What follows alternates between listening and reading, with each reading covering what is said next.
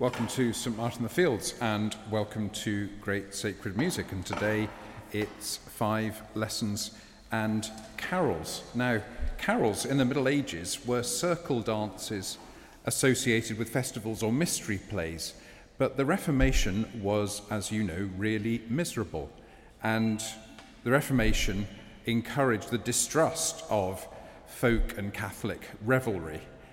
So carols as we know them today were revived by modern songwriters, and we're going to hear about one or two of those in a few moments' time. But the key person was Edward Benson, who was Bishop of Truro and later Archbishop of Canterbury, who created the service of nine lessons and carols in eighteen eighty. You might think that the service of nine lessons and carols was created the year after Jesus was born, but it was eighteen eighty, and then it was later taken up in nineteen eighteen by Eric Milner-White at King's College Cambridge, which also doesn't go back to biblical times, but you'd think it did, by the way it's revered in the Christmas tradition.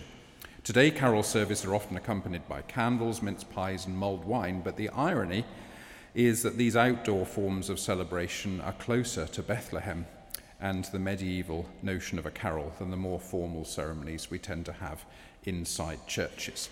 So we're going to mix up five lessons. We don't have time for all nine, but we're going to mix up five lessons and carols, and we're going to start off now with a section of Isaiah chapter nine.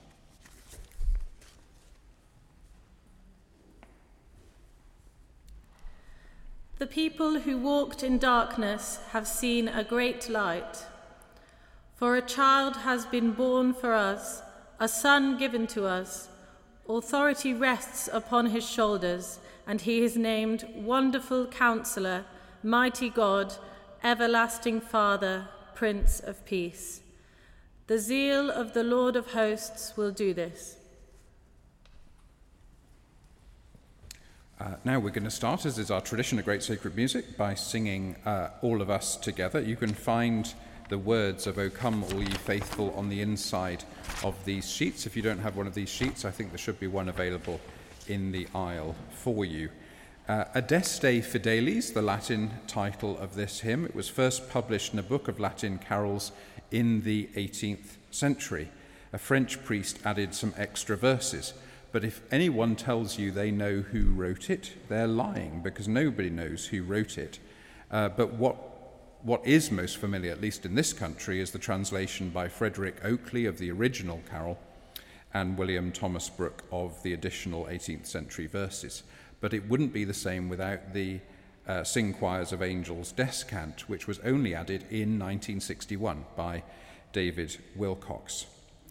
Adeste Fidelis, it's such a familiar carol. It starts with the faithful, ourselves, then it moves to God, then it arranges in its full version all the main actors around the manger. We have the angels, we have the shepherds, we have the wise men, uh, and so on. Everyone gets to pay, play their part in the drama of Christmas. We remain seated, the voices stand and lead us as we sing, O Come All Ye Faithful.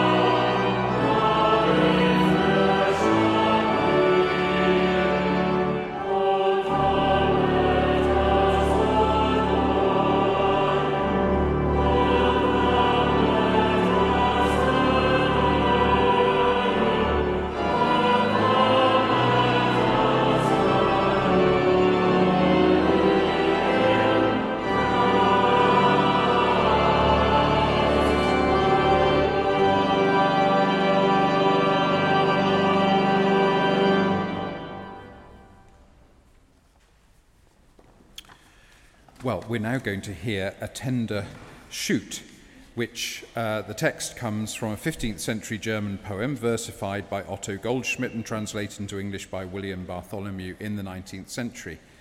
Uh, it depicts Christ as the tender shoot that sprang from the root of Jesse. This goes back to the prophecy in Isaiah that talks about the end of the kings of Judah, uh, a line of kings that ended, uh, you know, that began with Saul and then David and then ended at the exile in the sixth century, and this prophecy that a tender shoot out of the the stump of Jesse, the, the you know the um, the cut down tree stump of of Jesse, the father of David, would come a new king. And of course, at the very beginning of Matthew's Gospel, you see a genealogy going all the way back that shows the connection and the direct lineage of Jesus all the way back to Jesse and beyond to Abraham. But the problem with that lineage, as I'm sure you'll be aware, is that it assumes that, that the legitimacy of Jesus is that his father is Joseph.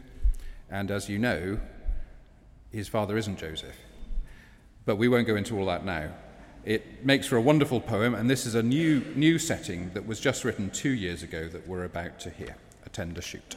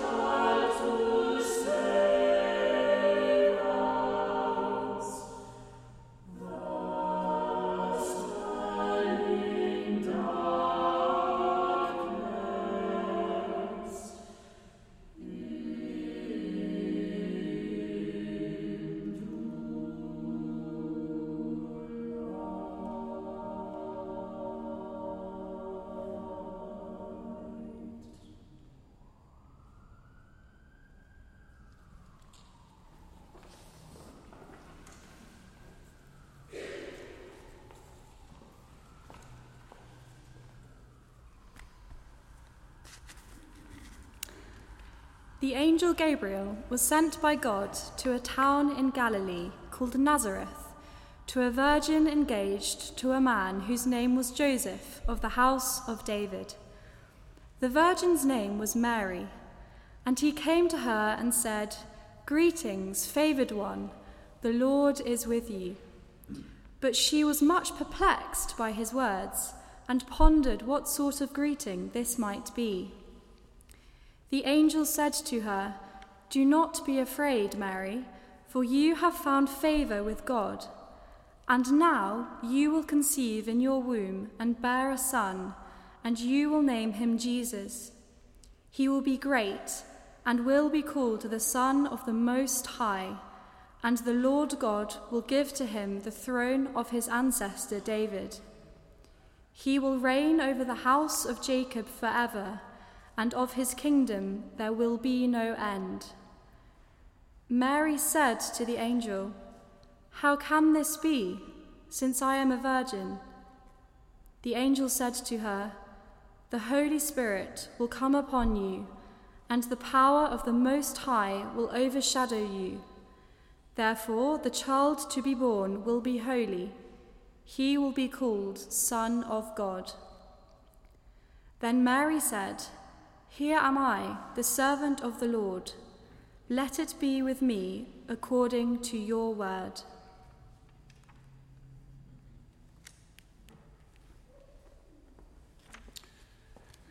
Well, as I've mentioned, uh, Eric, um, Eric Benson and, uh, sorry, uh, George Benson and Edward Benson, I should say, and Eric Milner-White get all the credit for Carol's services and their, their revival. But one of the people that should get more credit uh, is called George Ratcliffe Woodward, who was an Anglo-Catholic priest in the late nineteenth and early twentieth centuries. And the way the Carol tradition is laid down has been very much through these definitive books of carols. Um, you may recognise that sort of green uh, Carols for Christmas book that's still very influential, even thirty, forty years after it was published. And George Ratcliffe Woodward partnered with his buddy Charles Wood, the composer, to produce in nineteen twenty-four the Cambridge Carol Book. And we have that book to thank for Ding Dong Merrily on High. You may say, not much thanks, but if you miss Ding Dong Merrily, you have George Ratcliffe Woodward to thank. And Past Three O'Clock, bit niche, but still very much in the game. Uh, and also this Italian carol that we're about to hear, Hail Blessed Virgin Mary, quite Italian, quite Catholic, very much about the Virgin Mary, um, and we're going to hear it now. Then we'll hear the third lesson.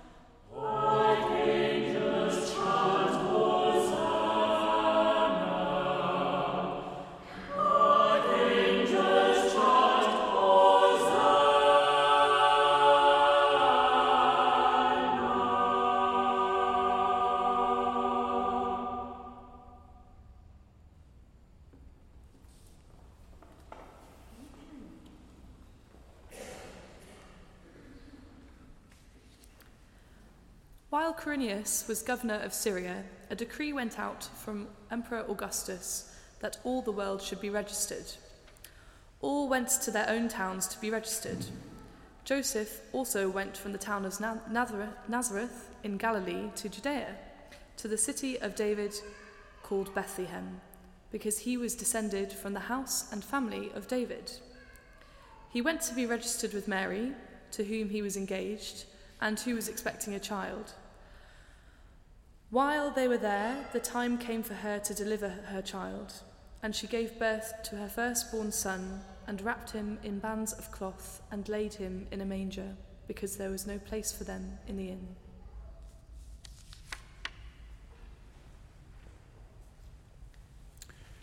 Well, we've been to Germany, and we've been to Italy, and now we're going to France. Il est né le divin enfant, uh, as a traditional French carol. And if you imagine the the theologizing around the Christmas story, it's almost like a delta where where all the different tributaries of the river uh, come into, uh, finally reach the coast and reach one one story. And we've talked about the background in Jesse, the idea of the, the broken stump and the end of the kings of Israel, which resumes in Jesus. But an almost completely different tradition goes all the way back to Adam and Eve and sees the uh, the coming of the new child, and particularly the bringing to birth of that child by Mary as reverser- reversing the consequences of the fall triggered by Eve in the traditional version, giving Adam the apple from the serpent. And this is a carol that's very much in that tradition. It it does the does the math, if you like, to use the American expression. It counts up all the years that are named in the Bible and traces back four thousand years to Adam and Eve, uh, and sees this coming of the Christ child as the transformation of the four thousand years of pain that have resulted from the fall. Then uh, we'll have the fourth lesson after this.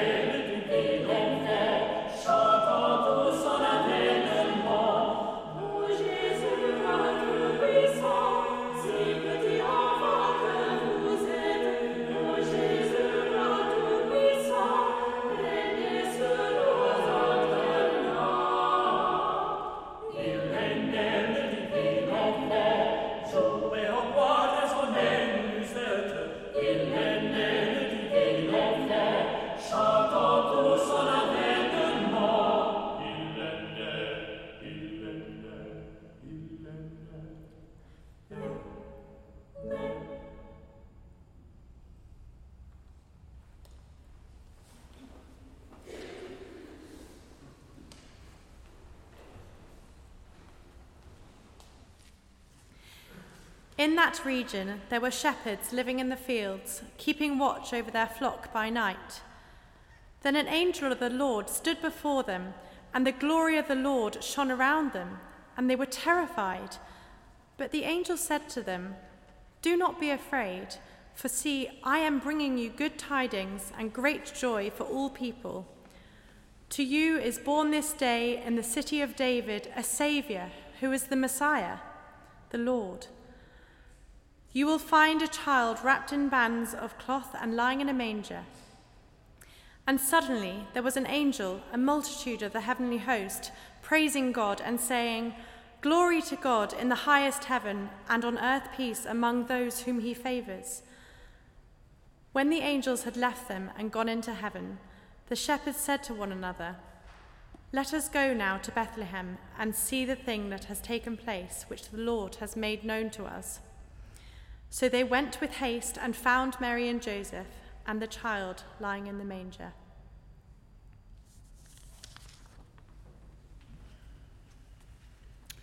Well, we're going to stay in France for our next piece, The Shepherd's Farewell, and this has an interesting backstory. It comes from Hector Berlioz's oratorio L'Enfance du Christ, which describes the Holy Family's flight into Egypt from the rampaging Herod who sought to kill the baby Jesus. And it speculates on what the shepherds would have said to Jesus as they departed and depicts their blessing on the baby Jesus as he leaves for Egypt. It was originally written as a kind of a spoof by Berlioz because he was quite unpopular in France at the time. He, his music was regarded as too obscure and too difficult. So he wrote an instrumental piece that was much more schmaltzy, much more accessible, much more churchy. And people really liked it. In fact, people wrote letters in newspapers saying, uh, but he wrote it anonymously. People said, well, of course, Berlioz couldn't have written this because it's so much more accessible and beautiful than his terrible music. And he was so tickled by this that he wrote, uh, he got some words written to this, uh, which is what we're about to hear. Uh, and then he wrote the whole oratorio in the same style.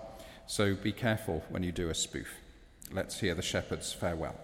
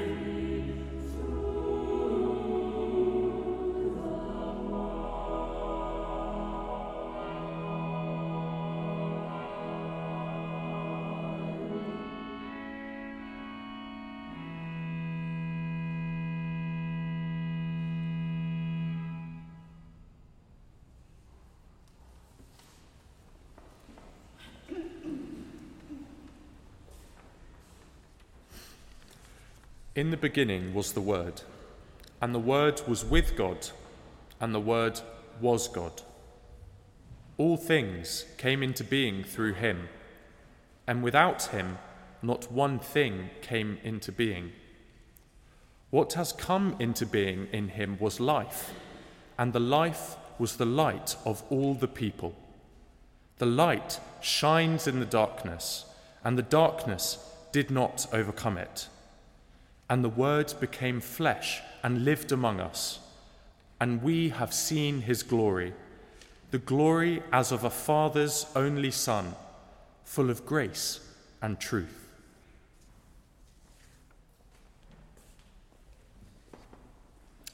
Now we're going to sing again. If you'd like to take your uh, handout sheets, we're going to sing Joy to the World, written by Isaac Watts. Uh, again, a fascinating uh, hymn in the history of carols and hymns, because Isaac Watts, nonconformist, early eighteenth century, known as the father of English hymnody, but he was very much of the tradition that you really that hymns were really reworkings of the Psalms from the Old Testament.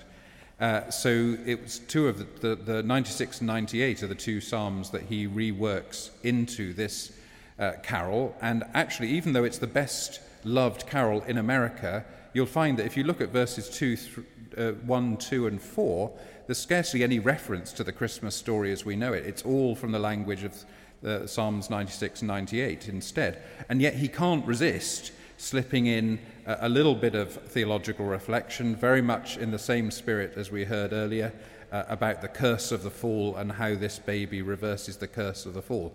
But there's no shepherds in here, there's no angels, there's no of the trappings of the Christmas story. It's uh, it's just the Psalms and a little bit of reversal of the fall. Is the tune by Handel? Nobody knows, but you're very welcome to spend the rest of the day arguing about it. We remain seated. Uh, and the voices stand and lead us, Joy to the World.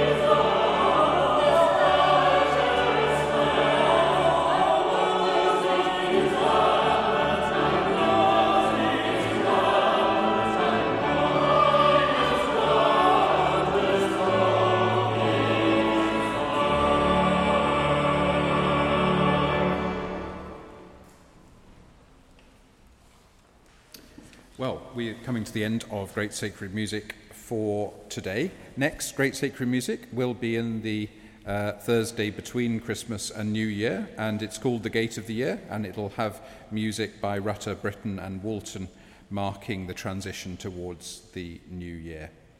If you've enjoyed yourself today, I hope you have, uh, there's an opportunity to make a, a donation in the retiring collection as you leave. We can take donations by almost any imaginable route, so do make the most of that unique opportunity, and you can do it online too if you're joining us online.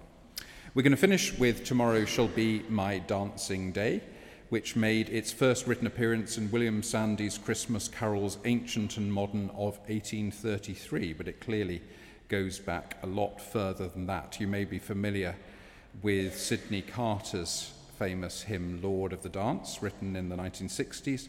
Well, this was the inspiration for that famous hymn. Thanks for joining us.